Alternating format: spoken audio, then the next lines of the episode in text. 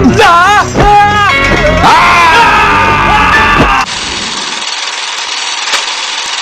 ดีต้อนรับเข้าสู่รายการ Talk About Movie ช่องนี้มีหนังน่าสะสม ให้นักสะสมทุกท่านได้คลิกเข้ามาชมรายการ และยังเป็นอีกทางเลือก ที่จะให้ทุกท่านได้หาหนังดีๆมาไว้ในคลิปชั่นคลิปนี้ ผมจะมาพูดถึงภาพยนตร์น่าสะสม ภาพยนตร์น่าสะสม ในคลิปนี้ก็คือภาพยนตร์สยองขวัญปน action แล้วก็ยังมี comedy หรือตลกเข้ามาสอดแทรกด้วยครับ ภาพยนตร์เรื่องนี้ถ้าไม่พูดถึงอีกครั้งก็คงไม่ได้ ภาพยนตร์เรื่องนี้ก็คือ ภาพยนตร์เรื่องผีกัดอย่ากัดตอบ หรือชื่อภาษาอังกฤษ Mr. Vampire ในปี 1985 และภาพยนตร์เรื่องนี้ในอดีต เป็นภาพยนตร์ที่มีการสร้างภาคต่อและหนังแนวนี้ ออกมาในยุค 80-90 ออกมามากมายหลายเรื่องเลยครับ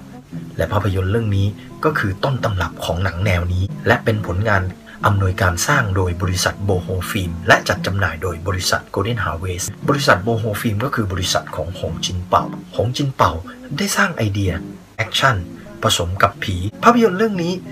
ที่ผมหยิบยกมาพูดอีกครั้งก็เพราะว่า เป็นภาพยนตร์ที่ถูกกล่าวถึงจนถึงยุคปัจจุบันในยุค 2020 นี้ครับ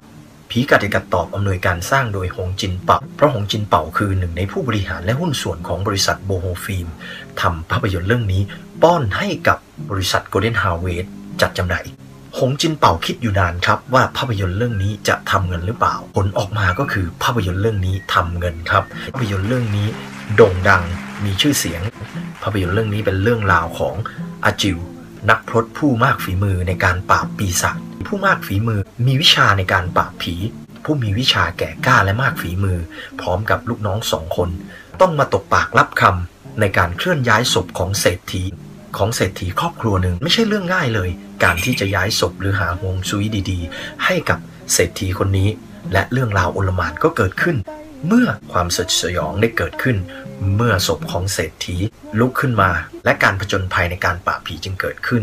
ยังไงหลาย ๆ ท่านก็ลองไปหามาชมกันนะครับสำหรับผีกัดอีกัดตอบหรือมิสเตอร์แวมไพร์ภาพยนตร์เรื่องนี้ยังได้นักแสดงชั้นนำในฮ่องกงว่าจะเป็นลินเชินอิงในบทของอาจิว นักพรตปราบผี และร่วมด้วยลิกกิฮุยครับ และอีกคนก็คือเฉียนเสี่ยวหาว และสาวสวยอย่างหลุยไช่ฟงและตัวป่วนในผีกัดยากัดตอบอย่าง บิลลี่โลนันกวาง ภาพยนตร์เรื่องนี้ยังกำกับการแสดงโดยริกกี้เหลา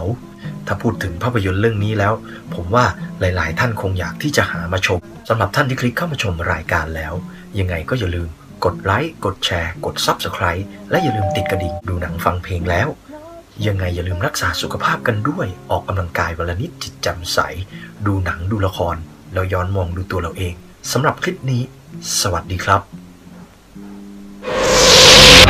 嗯